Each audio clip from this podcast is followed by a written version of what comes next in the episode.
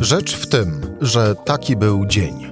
Cezary Szymanek, zapraszam na codzienny podcast Rzeczpospolitej. Środa 30 marca. Polska ma zrezygnować z importu rosyjskich surowców jeszcze w tym roku. Zapowiada premier Mateusz Morawiecki, a Bartłomiej Sawicki już za chwilę wytłumaczy, czy i jak jest to możliwe. Rzecz w tym, że zapraszam Cezary Szymanek. Słuchaj na stronie podcasty.rp.pl. Włącz Rzecz w tym w serwisie streamingowym. Bartłomiej Sawicki, dział ekonomiczny Rzeczpospolita. Bartek, dzień dobry. Dzień dobry.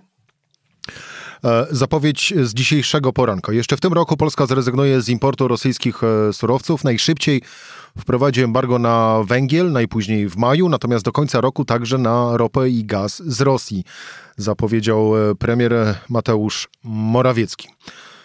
Szczytne słowa, ale teraz y, przejdźmy do czynów. A i wpierw y, takie ogólne pytanie: czy jest to możliwe? Jeśli chodzi o węgiel, to może zobaczmy to na liczbach, bo to najlepiej obrazuje, w jakim e, punkcie jesteśmy. Biorąc pod uwagę węgiel, który jest nam potrzebny do produkcji energii elektrycznej, wreszcie do ogrzania się, potrzebujemy go około 60 plus minus milionów ton każdego roku. Oczywiście to spada wraz z tym, jak e, się dekarbonizujemy, ale przyjmijmy taką e, liczbę, to jest liczba z ostatnich lat. Mm, import węgla z Rosji to jest od 8 do 10 e, milionów ton w ubiegłym roku. Mówię o takich przedziałach, dlatego że w zależności od danych, którymi się posługujemy, Eurostat mówi, to, mówi o około 8 milionów ton, GUS mówi o około 10 milionów ton, dlatego mówię o takim przedziale. Tyle węgla wypadnie nam z systemu i wydaje się, że jest to do zabezpieczenia i to nawet bardzo szybko, biorąc pod uwagę, że polskie kopalnie w sposób nieznaczący, ale są w stanie lekko zwiększyć e, wydobycie węgla i dodatkowo jesteśmy w stanie zabezpieczyć te dodatkowe miliony z innych kierunków. Niedawno rozmawiałem z jednym z producentów e, węgla w Australii i on użył takiego sformułowania słuchaj, jesteśmy bombardowani zapytaniami z Polski. To było dwa tygodnie temu. E, klienci z Polski pytają o dostęp do surowca z tak odległych krajów jak Australia i wydaje się, że ten, to jest najbardziej perspektywiczny kierunek, biorąc pod uwagę jego jakość. Niestety, i tu jest największy problem, jest to węgiel droższy od rosyjskiego, i tu pojawia się pytanie, w jaki sposób rząd będzie chciał pokryć tą różnicę i usłyszymy o pewnego rodzaju rekompensatach dla ciepłowni, które także e, wykorzystują, mówię o tych lokalnych, powiatowych ciepłowniach, węgiel do produkcji ciepła. Bartek, do e, kosztów owej całej operacji to za chwilę jeszcze e, wrócimy, ale spróbujmy w takim razie w podobny sposób spojrzeć na pozostałe dwa surowce. Gaz ziemny. Z gazem ziemnym tu trzeba oddać obecnemu rządowi co jego, bo faktycznie biorąc pod uwagę strategię odchodzenia od gazu z Rosji, ona, jest, ona była długofalowa, ona była realizowana od 2016 roku.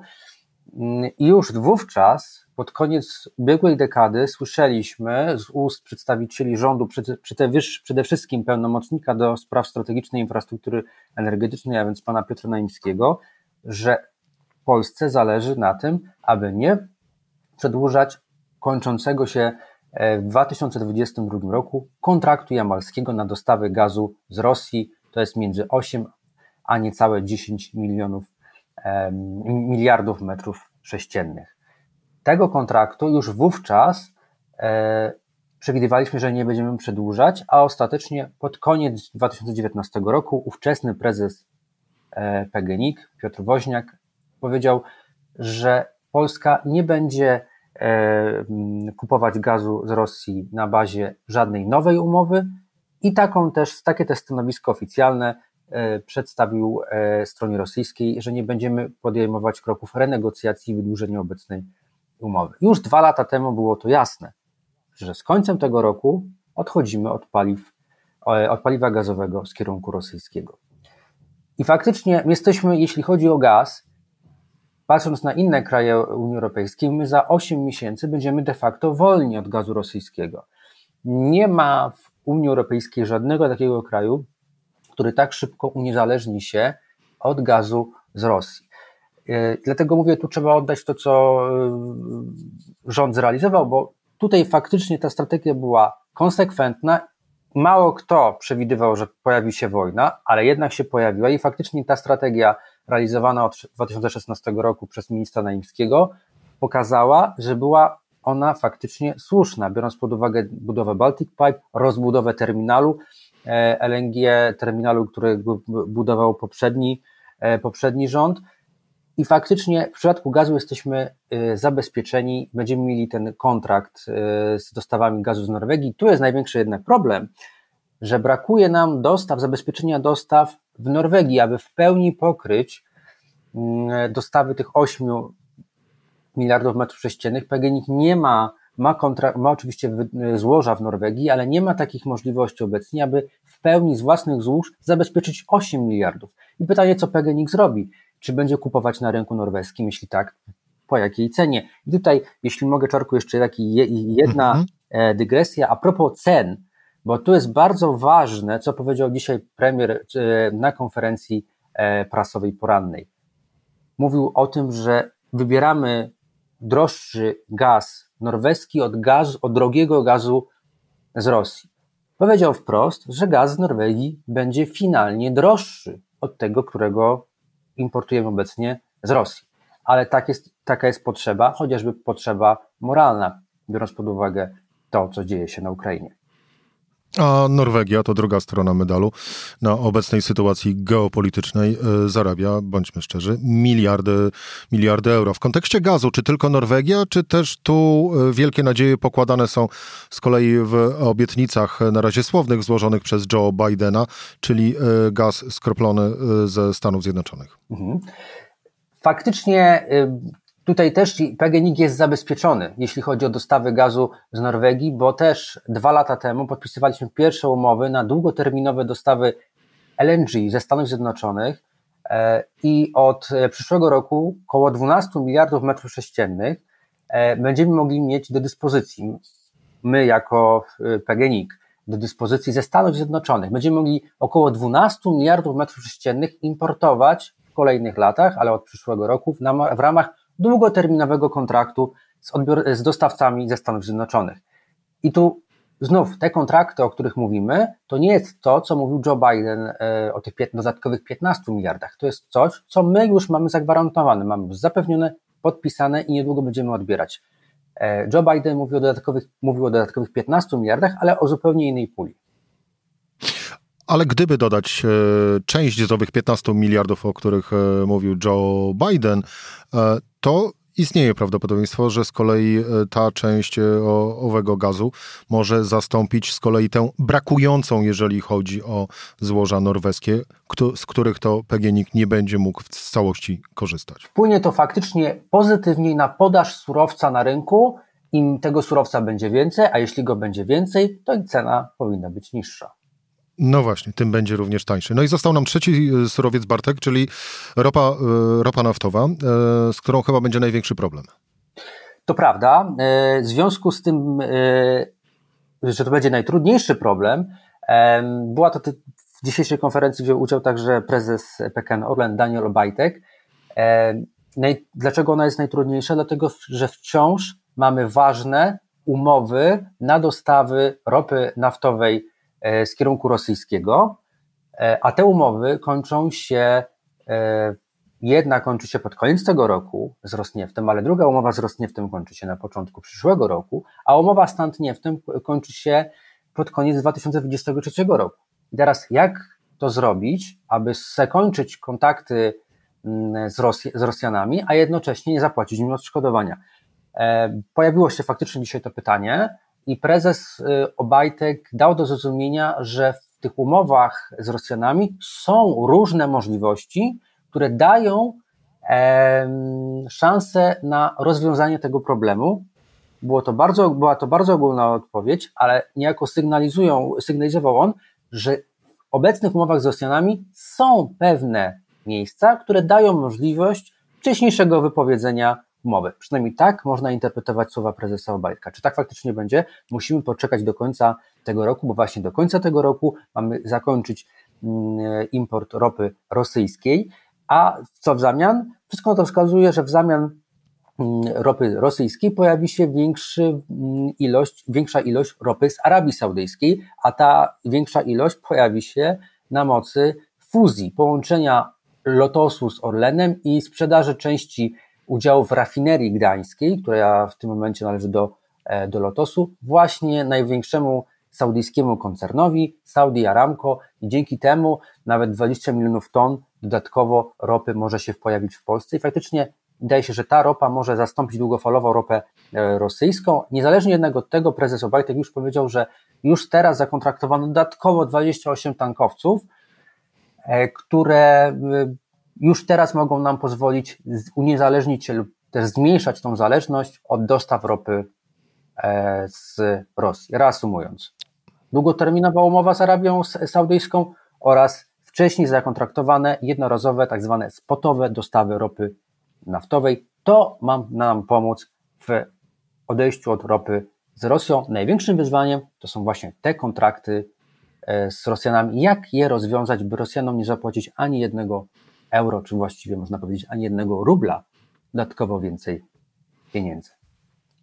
Patrząc w przeszłość i e, będąc lekko złośliwym, można powiedzieć, e, że e, rząd Mateusza Morawieckiego ma w tym wprawę, no bo jak spojrzymy, jak zachowywał się w sprawie kopalni w Turowie, no to żadne orzeczenie TSUE i żadne odszkodowanie nie powstrzymuje przed takowymi, a nie innymi działaniami. Ale zostawmy to, to na boku. Ja jeszcze na chwilę pozostanę przy, przy ropie i zresztą sam wspomniałeś, o e, zmianie, która ma dotyczyć rafinerii e, Lotosu, czyli e, wejścia Arabii Saudyjskiej koncernu Aramco. Czy w trakcie tych deklaracji dotyczących wstrzymywania zaprzestania importu surowców, szczególnie ropy naftowej z Rosji, padała również kwestia dotycząca przejęcia przez węgierskiego MOLA części stacji Orlenu w Polsce? Faktycznie to jest jeden z elementów, który się pojawia w tej dyskusji, jeśli chodzi o MOL. E, natomiast prezes Obajtek podkreśla, i trudno tutaj akurat w tym aspekcie e, no, z nim polemizować, e, no to jest spółka Skarbu Państwa Węgierskiego, z udziałem Skarbu Państwa Węgier, więc no, to, to po pierwsze, więc to nie jest spółka, która jest kierowana przez Rosjan. Ona może być faktycznie pod wpływem Rosjan w tym względzie, że jednym z głównych dostawców ropy dla mola jest ropa rosyjska. Mm, e, natomiast my mamy w Polsce swoje uregulowania, e, no i, które chronią nas przed ewentualnym wpływem rosyjskim poprzez MOL, dlatego że MOL przede wszystkim nabywa stacje, a nie, a nie infrastrukturę. Faktycznie może też e, mieć wpływ na magazyny paliw, bo to też będzie elementem jako rozdysponowania majątku fuzji, ale przede wszystkim chodzi o stacje benzynowe. Stacje benzynowe nie są infrastrukturą krytyczną. Co więcej, co wydaje mi się w dyskusji publicznej zapominamy, to nie jest tak, że fuzja wpuszcza MOL do Polski. MOL w Polsce już jest. Jest poprzez rafinerię Slovnaft. E, około 40 czy 50, dokładnie już nie pamiętam, rafinerii tego, tej słowackiej firmy, która jest zarządzana przez MOLA, już w Polsce jest. I od dobrych kilku lat, zresztą Slovnaft ma swoją siedzibę w Krakowie, i to właśnie y, poprzez tą spółkę Węgrzy są już obecni w Polsce, w tym także, nie możemy tego wykluczyć, także paliwo pochodzące z przerobu ropy rosyjskiej poza granicami kraju. I to może być ewentualne niebezpieczeństwo, że poprzez mola w Polsce pojawi się przerób paliwa mm, nie produkowanego w Polsce, produkowanego za granicą, właśnie produkowanego z paliw na bazie rosyjskich. No, taki wybraliśmy model, można z nim e, polemizować, dyskutować. Są też pytania o MOLA w kontekście pewnych rozliczeń E, biznesowych, czy tutaj w ten sposób też nie wpuścimy notabene Gazprom, bo też takie pojawiają się głosy, że wpuszczając MOLA de facto wpuszczamy także Gazprom, a nie tylko e, rosyjskie firmy poprzez dostawę ropy naftowej i paliw.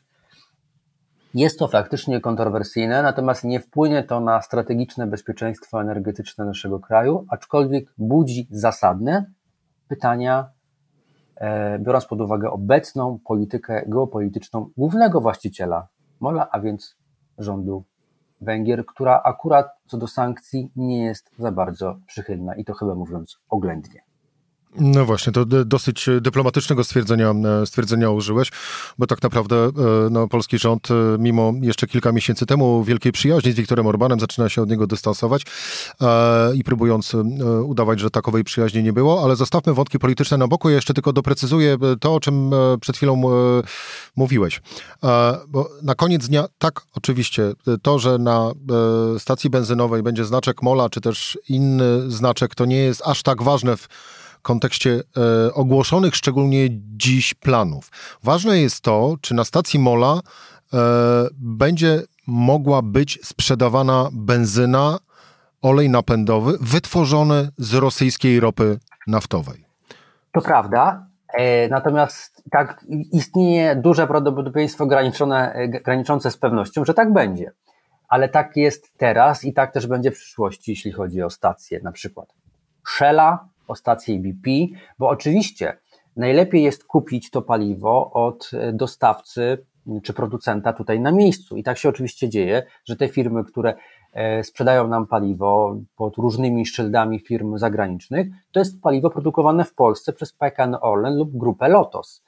E, ale nie tylko, one mają prawo dostaw paliw do swoich stacji z innych kierunków, przeważnie z innych rafinerii BP czy Shell mają udziały w niemieckich rafineriach. No tak się też dzieje, że to paliwo produkowane tam trafia także do Polski cysternami. I możliwe, e, że podobnie może być w przypadku e, Mola, że paliwo produkowane na przykład na Węgrzech e, może trafiać na południowe krańce Polski do rafinerii które przejmie od grupy Lotos lub od, e, do rafinerii, zresztą to też się teraz dzieje, należące do Slovnaft, e, o której, koncernie, o którym wspomniałem, który także jest częścią węgierskiego mola.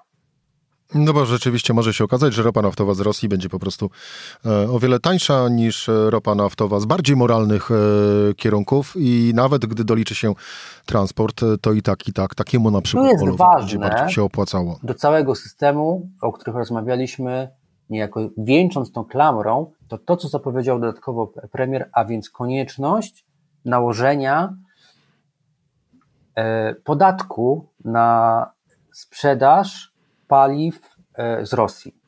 E, jeśli inne kraje nie będą chciały solidaryzować się z Ukrainą i będą nadal kupowały ropę z Rosji, Polska proponuje wprowadzić specjalny podatek na te mm, kraje, na te firmy, aby niejako wyrównać szanse, że owszem, będziemy kupować droższą ropę z Arabii Saudyjskiej czy ze Stanów Zjednoczonych, ale a na przykład Węgrzy tańszą ropę z Rosji, no to żeby wyrównać szanse, Węgrzy powinni być obarczeni dodatkowym podatkiem.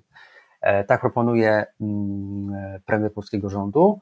To musi być zgoda wszystkich krajów e, Unii Europejskiej. Ja osobiście wątpię, że kraje, że Komisja Europejska, Rada Unii Unii Europejskiej, wreszcie Rada Europejska zgodzi się na takie regulacje.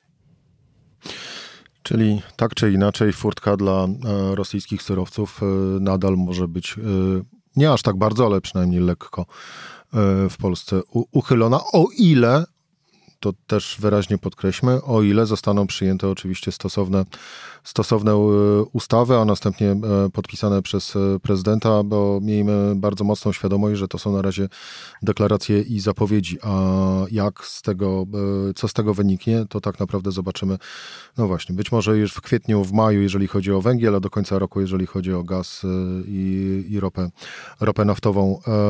Więc tak zapobiegawczo można stwierdzić, że tak bardzo się do tych planów Nie przywiązujmy, ale im kibicujmy. E, I na koniec jeszcze Bartek, bo e, również w tym samym czasie e, mowa była z kolei o czymś, co jeszcze parę miesięcy temu wydawało się rzeczą niemożliwą. A mianowicie o to rząd polubił odnawialne źródła energii, czyli OZE. No i są plany, aby zwiększyć ilość energii wytwarzanej przez OZE w tym naszym ogólnym z kolei miksie energetycznym. Jak ten plan wygląda i czy on jest możliwy do zrealizowania?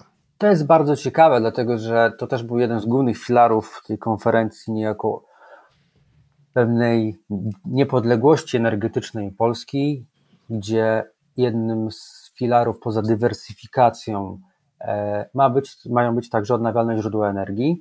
Ministerstwo Klimatu i Środowiska pochwaliło się liczbą 50 e, gigawatów e, odnawialnych źródeł energii, które miałyby powstać w ciągu najbliższych 10 lat. No i wybrzmiałoby to niejako plan Ministerstwa Klimatu, że Ministerstwo Klimatu niejako wybuduje nam 15, 50 gigawatów mocy. Nic bardziej mylnego. Plany o tych blisko 50 gigawatach mocy, a tak naprawdę 45, ale nie bądźmy drobiazgowi, to są plany inwestorów. To nie są plany rządu, to są plany inwestorów krajowych, prywatnych, owszem, także z udziałem Skarbu Państwa, ale nie tylko, i oczywiście inwestorów prywatnych, zagranicznych, o czym już nie usłyszeliśmy w tej zapowiedzi. Ta, ta liczba, która się pojawiła, to jest liczba przyłączeń, e, właściwie wniosków przyłączeń nowych instalacji mm, OZE do krajowej sieci elektroenergetycznej. Na taką, e, taką moc tyle wpłynęło wniosków o przyłączenie do sieci elektroenergetycznej. Ale to nie jest zasługa rządu, tylko tak jak wspomniałem, inwestorów, które, którzy widzą potencjał w rozwoju OZE. E, dlatego też e, no, było to dosyć e, ciekawe, że Ministerstwo Klimatu mówi o tej, liczbie, o tej liczbie, a samo musi odrobić pracę domową, bo nie ma możliwości w tym momencie tak gigantycznej mocy, bo warto przypomnieć w ogóle o czym my mówimy. 50 gigawatów to jest mniej więcej tyle, ile ma obecny cały system elektroenergetyczny w Polsce wszystkie moce wytwórcze, wszystkie elektrownie, małe, duże, średnie, to jest mniej więcej tyle, ile chcemy wybudować w OZE, a właściwie chcą wybudować w OZE inwestorzy w ciągu najbliższych 10 lat. Nie ma takich fizycznych możliwości, aby takiej mocy przyłączyć do sieci. E, to, co mi zabrakło w tej deklaracji Ministerstwa Klimatu i Środowiska, to pomysł, skąd, jak przyłączyć w tak krótkim czasie taką moc i najistotniejsze, skąd wziąć blisko 100 miliardów złotych na podłączenie takiej mocy OZE, bo właśnie o takiej kwocie mówimy. Jest no właśnie, ubiegłeś, ubiegłeś moje pytanie o koszty owego e, przyłączenia, a jeżeli chodzi o z kolei postawiony przez ciebie e, ten e, dylemat łamany na lekkie skonfudowanie dlaczego rząd nie wymieniał, że chodzi już o tak naprawdę zadeklarowane przyłącza, przede wszystkim od firm prywatnych, polskich czy też zagranicznych. No bo drogi Bartku, to by źle wyglądało. Nie wyglądałoby to wtedy tak, że oto rząd ratuje Polaków przed Putinem. To prawda. Niestety rząd ma raczej funkcję regulacyjną a tą funkcję regulacyjną, no to to jest właśnie ułatwianie inwestorom e, inwestowanie w sieci, e, przepraszam, inwestowanie w produkcję energii elektrycznej i także rozwój sieci, aby łatwiej było inwestorom korzystać z dobrodziejstw natury, jaką są odnawialne źródła energii, tworzyć ku temu zachęty, a rząd y, też nie wspomniał o podstawie, żeby to w ogóle to 50 gigawatów się mogło pojawić, to też jest zabawne, od, y, liberalizacja ustawy odległościowej, perypetie tej liberalizacji tej ustawy trwają już trzeci rok i nadal, nadal, nadal nie widzimy końca. A to jest podstawa, żeby te 50 gigawatów się pojawiło. No właśnie, e, ta ustawa też w sumie, znaczy była, padła tylko zapowiedź, że ona będzie dalej nad nią rząd pracował. Kiedy ona zostanie zmieniona, tego też e, nie wiadomo, a tak naprawdę e, można by było powiedzieć, że takim pierwszym testem prawdziwości owych słów i dobrej woli rządu byłoby to, gdyby ta ustawa, ustawa odległościowa została na najbliższym posiedzeniu Sejmu poprawiona w odpowiedzi na postulaty biznesu, czy to krajowego, czy zagranicznego, który tak naprawdę e, robi tutaj e, całą e, robotę, jeżeli chodzi o odnawialne źródła energii w Polsce. Bartku, bardzo dziękuję Ci za rozmowę. Dziękuję. Bartłomiej Sawicki, dział ekonomiczny Rzeczpospolita. To była rzecz w tym w środę. Cezary Szymanek. Do usłyszenia jutro.